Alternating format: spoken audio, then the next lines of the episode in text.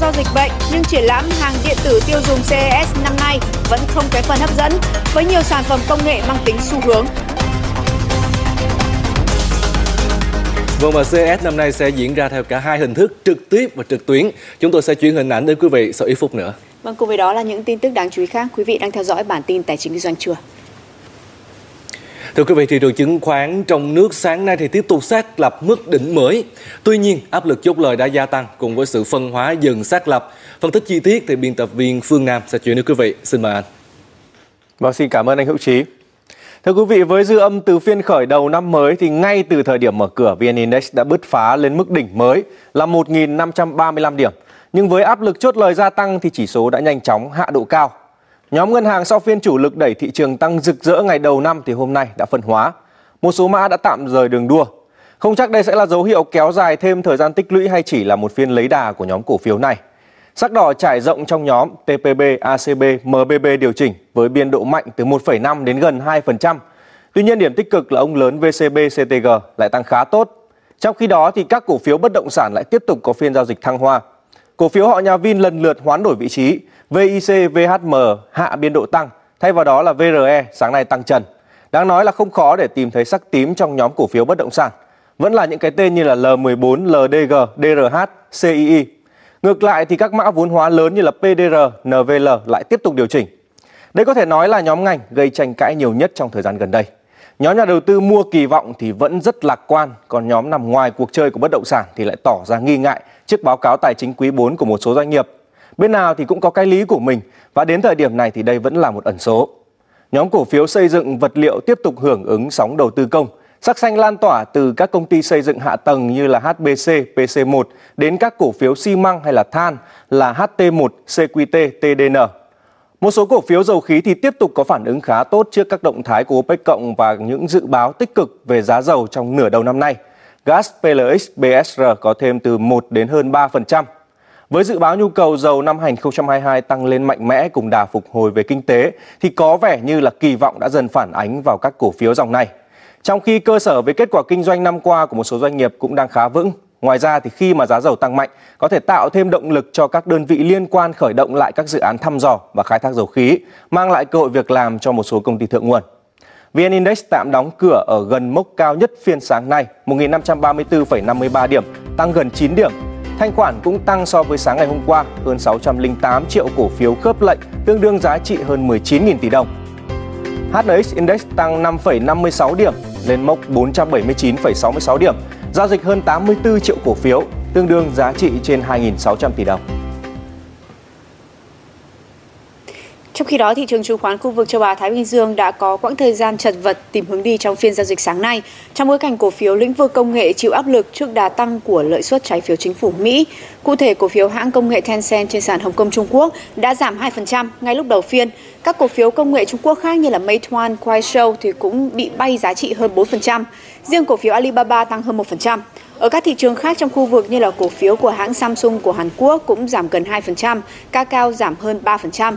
Những động thái này thì diễn ra khi các nhà đầu tư theo dõi lãi suất trên thị trường trái phiếu với lợi suất trái phiếu chính phủ Mỹ thời điểm đầu năm đã tăng với tốc độ nhanh nhất trong hai thập kỷ. Chỉ riêng chỉ số Nikkei 25 của Nhật Bản là tăng điểm nhẹ.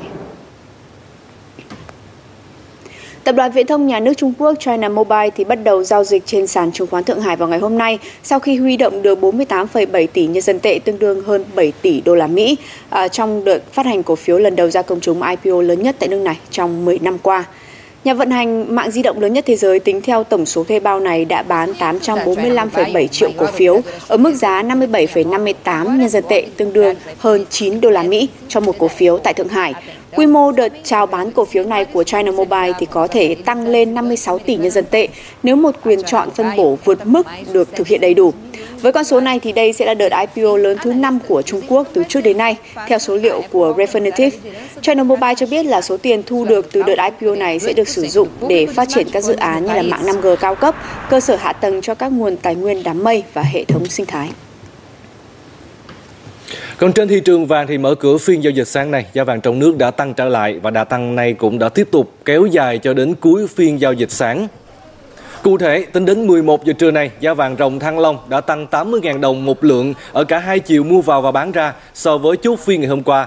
Và sản phẩm này được giao dịch ở mức là 52 triệu 470.000 đồng một lượng mua vào và bán ra là 53 triệu 120.000 đồng mỗi lượng. Còn giá vàng SJC tại Bảo Tín Minh Châu cũng tăng 100.000 đồng mỗi lượng ở cả hai chiều và được giao dịch mua vào ở mức là 60 triệu 010.000 đồng một lượng và bán ra là 60 triệu 580.000 đồng một lượng. Thưa quý vị, trong năm qua thì Kiểm toán Nhà nước đã kiến nghị xử lý tài chính hơn 67.000 tỷ đồng kiến nghị hủy bỏ và sửa đổi bổ sung 130 văn bản pháp luật không phù hợp. Cùng với đó, chuyển cơ quan cảnh sát điều tra một vụ việc có dấu hiệu vi phạm pháp luật. Đáng chú ý là các chuyên đề liên quan tới việc hoàn thuế, miễn giảm thuế, chống trốn thuế và chuyển giá. Trong đó, vụ việc chuyển cơ quan điều tra là trường hợp có dấu hiệu trốn thuế thu nhập doanh nghiệp của công ty trách nhiệm hữu hạn khu đô thị du lịch biển Phan Thiết. Một số nội dung kiểm toán khác bao gồm chuyên đề quản lý quy hoạch, các phép xây dựng tại các đô thị hay hoạt động quản lý môi trường tại các khu kinh tế và khu công nghiệp. Trong năm qua, Kiểm toán nhà nước cũng đã hoàn thành vai trò chủ tịch các cơ quan kiểm toán tối cao khu vực châu Á ASOSAI nhiệm kỳ 2018-2021, trong đó chủ trì thành công cuộc kiểm toán nguồn nước lưu vực sông Mekong. Tính đến hôm nay thì tại các cửa khẩu sang Trung Quốc trên địa bàn tỉnh Lạng Sơn, số xe ủng ứ là khoảng gần 3.000 xe, giảm đáng kể so với những ngày trước đây. Còn trên địa bàn của tỉnh Quảng Ninh thì con số này là khoảng 800 xe, cũng giảm khoảng 200 xe. Đáng chú ý, theo đại diện các địa phương thì việc giảm ủng ứ chủ yếu đến từ việc đã có hàng ngàn xe là hàng nông sản quay đầu để tiêu thụ trong nước. Việc thông quan vẫn rất chậm, chưa được cải thiện. Cụ thể những ngày qua tại Lạng Sơn ghi nhận đã có khoảng 1.500 xe quay đầu trở về tiêu thụ trong nước. Còn ở Quảng Ninh, con số này khoảng 200 xe. Những ngày qua, đã có nhiều doanh nghiệp chế biến nhập hàng trăm tấn nông sản các loại đang gặp khó tại cửa khẩu để đưa vào chế biến, rồi các hệ thống siêu thị cũng cam kết tiêu thụ hàng đảm bảo chất lượng. Những biện pháp trên có vẻ như đang phát huy tác dụng. Tuy nhiên, theo Bộ Nông nghiệp và Phát triển Nông thôn, trong 3 tháng tới sẽ có khoảng 1 triệu tấn nông sản từ thanh long, xoài, mít, bưởi, cam cần tiêu thụ. Qua đây, cũng theo các doanh nghiệp bán lẻ, đây là thời điểm cần nhìn nhận lại thị trường nội địa. Ừ, thói quen kinh doanh của các ờ, các các ờ, hợp tác xã, các ờ, doanh nghiệp ở miền Nam đó là xuất khẩu thì bán được cái lượng lớn thì đâu đó cũng chưa có sự quan tâm thích đáng đến cái thị trường nội địa. Thế thì nếu mà chúng ta có cái công tác định hướng khuyến nông phù hợp thì sẽ bà con nông dân sẽ có cái sự uh, cân đối giữa thị trường xuất khẩu cũng như là thị trường nội địa. Là theo cái chủ trương của chính phủ là gì? Phải đa thị trường. À, đa thị trường. Đa lợi ích. Chúng ta phải đáp ứng được các cái thị trường chứ không phải lệ thuộc vào một thị trường. Tuy nhiên cái chủ động để chuyển cái tư duy đa thị trường này chúng ta tôi nghĩ rằng cũng còn nhiều vấn đề cần phải phải được đẩy mạnh lên. Dự kiến ngày mai, Bộ Nông nghiệp và Phát triển Nông thôn tiếp tục tổ chức diễn đàn kết nối tiêu thụ thị trường trong nước cho riêng quả thanh long. Hiệp hội Bất động sản Thành phố Hồ Chí Minh Horea vừa có văn bản gửi Thủ tướng Chính phủ kiến nghị xem xét chỉ đạo ngân hàng nhà nước cho phép các tổ chức tín dụng do nhà nước chỉ định được cho vay vốn ưu đãi để mua và thuê mua nhà ở xã hội. Theo Horea, Ngân hàng Nhà nước vừa ban hành thông tư 20 bổ sung hướng dẫn cho vay vốn ưu đãi thực hiện chính sách nhà ở xã hội đối với các tổ chức tín dụng và trong đó chỉ áp dụng với hai đối tượng vay vốn là xây dựng mới hoặc là cải tạo sửa chữa nhưng lại loại bỏ đối tượng vay vốn để mua thuê nhà ở xã hội. Quy định này không phù hợp với Nghị định số 100 và số 49 theo đó thì người mua và thuê nhà ở xã hội được vay vốn ưu đãi từ ngân hàng chính sách xã hội, tổ chức tín dụng để thanh toán tiền mua và thuê nhà theo đúng quy định.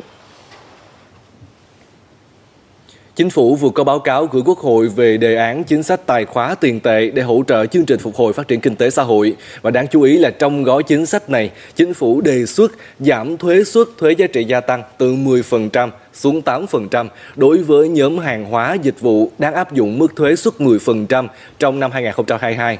Và trong bối cảnh chi tiêu tiêu dùng đã giảm sút sau hơn 100 ngày giãn cách ở nhiều cấp độ, thì đề xuất này đang nhận được nhiều hưởng ứng từ phía các doanh nghiệp và cả người tiêu dùng. Có thói quen tự chuẩn bị đồ Tết cho gia đình, như thường lệ những ngày cuối năm, chị Trang thường đến siêu thị để có nhiều lựa chọn. Năm nay thu nhập bị giảm do dịch Covid-19, nên chị càng mong có nhiều khuyến mại, đặc biệt giảm thuế hàng hóa để tiết kiệm phần nào. Ờ, hoa quả với bánh kẹo đấy thì mình cũng muốn là vừa vậy thì năm nay là năm dịch đối với một năm 2021 đầy biến động này thì là mình cũng muốn là cái giá cả nó giảm đi một chút để người tiêu dùng có thể là dễ dàng lựa chọn. Đối với người tiêu dùng thì luôn luôn người ta muốn mong muốn một cái mức giá nó giảm, nó rẻ hơn, kể cả rẻ hơn một chút thôi, quý rồi đối với người tiêu dùng rồi. Mình thì rất là mong muốn được giảm giá mặt hàng gia dụng bởi vì là Tết thì rất là nhiều gia đình cần à, mặt hàng đấy. Nên là nếu mà được giảm mặt hàng đấy thì à, sẽ mang lại rất là nhiều, nhiều niềm vui. Theo các chuyên gia, việc giảm thuế giá trị gia tăng mặt hàng nào, ngành nghề nào cũng cần cân nhắc để đánh trúng vào mục tiêu kích cầu tiêu dùng.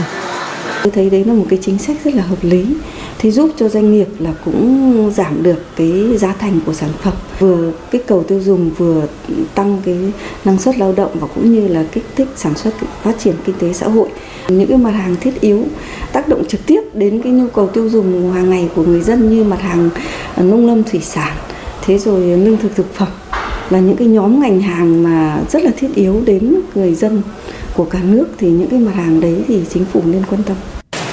Không chỉ giảm thuế VAT, các doanh nghiệp còn kỳ vọng có những phương pháp giúp doanh nghiệp giảm chi phí sản xuất.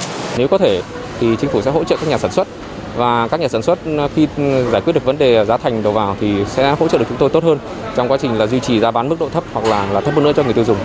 Theo đề xuất, việc giảm thuế VAT được cho là nhằm đảm bảo đúng mục tiêu kích cầu, qua đó thúc đẩy hoạt động sản xuất kinh doanh sớm phục hồi và phát triển để đóng góp trở lại cho ngân sách nhà nước cũng như nền kinh tế. Những ngày đầu năm mới, ngành vật liệu xây dựng Việt Nam đã có dấu mốc mới khi mà chính thức xuất khẩu thành công tấm lợp tấm sáng polycarbonate phù hợp xu thế xanh sang thị trường châu Âu.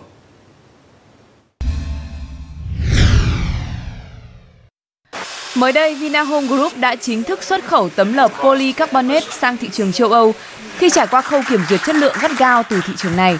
Dự kiến sản lượng xuất khẩu sẽ đạt 500 tấn một tháng. Lô đầu tiên dự kiến xuất sang thị trường này giữa tháng 1 năm nay. Với sản lượng 300 triệu mặt hàng mỗi năm, doanh nghiệp kỳ vọng sẽ nâng tầm chất lượng vật liệu xây dựng Việt trong những năm tiếp theo tại các thị trường châu Âu, Nhật Bản, Hàn Quốc, Singapore, Đài Loan, Trung Quốc.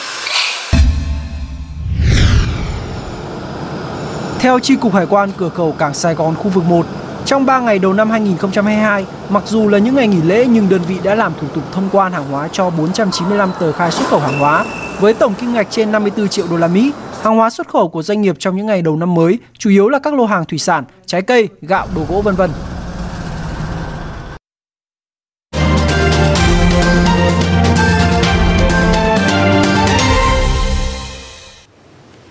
Tiếp tục với các thông tin về thị trường hàng hóa. Đóng cửa ngày 4 tháng 1 thì tâm lý tích cực của giới đầu tư đã giúp cho chỉ số MSCI Index tăng 1,3% lên 2.368 điểm là mức cao nhất trong vòng một tháng trở lại đây. Đáng chú ý là thị trường dầu thô đã ghi nhận phiên tăng thứ năm liên tiếp, trong đó giá dầu WTI uh, à, trên sở NYMEX tăng 1,2% lên mức 76,9 đô la Mỹ cho một thùng, còn giá dầu Brent trên sở ICE tăng 1,3% lên 80 đô la Mỹ cho một thùng, tương đương với mức cao nhất kể từ cuối tháng 11 cho tới nay. Trong cuộc họp hôm qua thì bên cạnh việc duy trì mức tăng sản lượng 400.000 thùng mỗi ngày trong tháng 2 thì OPEC cộng đã cắt giảm dự báo thặng dư nguồn cung từ 3 triệu thùng mỗi ngày xuống còn 1,4 triệu thùng một ngày trong quý 1 2022. Bên cạnh đó thì động lực thúc đẩy đà tăng giá của dầu thô còn đến từ số liệu tồn kho kém khả quan của Mỹ. Bất chấp những lo ngại về dịch bệnh, ờ, nhu cầu tiêu thụ năng lượng vẫn tiếp tục tăng và được thể hiện qua việc số liệu tồn kho dầu thô của Mỹ giảm tới 6 tuần liên tiếp. Ờ, đặc biệt là giá Brent đã chạm mức kháng cự tâm lý 80 USD trên thùng trong phiên tối qua, à, là mức cao nhất trong vòng một tháng trở lại đây. À, điều này gợi ý tâm lý tích cực đang chiếm ưu thế trên thị trường à, và có thể thúc đẩy một đợt tăng giá mới. Trong những năm trước đây thì giới công nghệ toàn cầu luôn mở đầu năm mới với triển lãm hàng điện tử tiêu dùng hay còn gọi là CES, một trong những sự kiện công nghệ uy tín hàng đầu thế giới. Tuy nhiên kể từ khi đại dịch thì sự kiện này đã chịu những ảnh hưởng đáng kể và năm nay thì cũng không phải là ngoại lệ. Làn sóng dịch mới lây lan tại Mỹ đã khiến ban tổ chức CES phải thông báo rút ngắn thời gian của sự kiện từ 4 ngày xuống chỉ còn 3 ngày, bắt đầu từ hôm nay mùng 5 tháng 1. Một số biện pháp phòng dịch bổ sung cũng sẽ được công bố áp dụng, bao gồm yêu cầu người tham dự có chứng nhận tiêm chủng đầy đủ và đeo khẩu trang. Sự kiện cũng sẽ được diễn ra kết hợp cả hai phương thức trực tiếp và trực tuyến. Nhiều chuyên gia bình luận, đây là một thiệt thòi cho các startup và doanh nghiệp nhỏ tham gia sự kiện. Cốt lõi của CES là một triển lãm thương mại, nơi các công ty có cơ hội quảng bá sản phẩm của mình. Đặc biệt với các công ty nhỏ, họ sẽ có nhiều cơ hội hơn để gọi vốn khi tiếp xúc với giới truyền thông và các nhà đầu tư. Tuy nhiên, điều này sẽ khó khăn hơn đáng kể khi phải tiến hành trực tuyến. Một yếu tố nữa gây khó khăn cho CES năm nay là việc một số tên tuổi đã rút lui hoặc giảm quy mô tại sự kiện. Tuy nhiên, các chuyên gia tin tưởng rằng CES năm nay vẫn sẽ trình làng được nhiều sản phẩm ấn tượng từ hàng trăm doanh nghiệp lớn nhỏ. Chúng tôi vẫn sẽ được chứng kiến mọi công nghệ nổi bật gần đây như xe tự lái và xe điện, công nghệ y tế hay tài sản kỹ thuật số, hầu hết các sản phẩm kết nối Internet thông minh. Bất chấp những khó khăn, CES 2022 vẫn sẽ thu hút khoảng 2.000 người tham dự, chủ yếu là các doanh nghiệp, chuyên gia công nghệ và giới đầu tư. Nhà tổ chức kỳ vọng sau năm ngoái khi sự kiện phải tiến hành trực tuyến toàn bộ, thì đây sẽ là bước khởi đầu cho giai đoạn bình thường mới của triển lãm công nghệ hàng đầu thế giới này. Thông tin vừa rồi đã khép lại bản tin trưa nay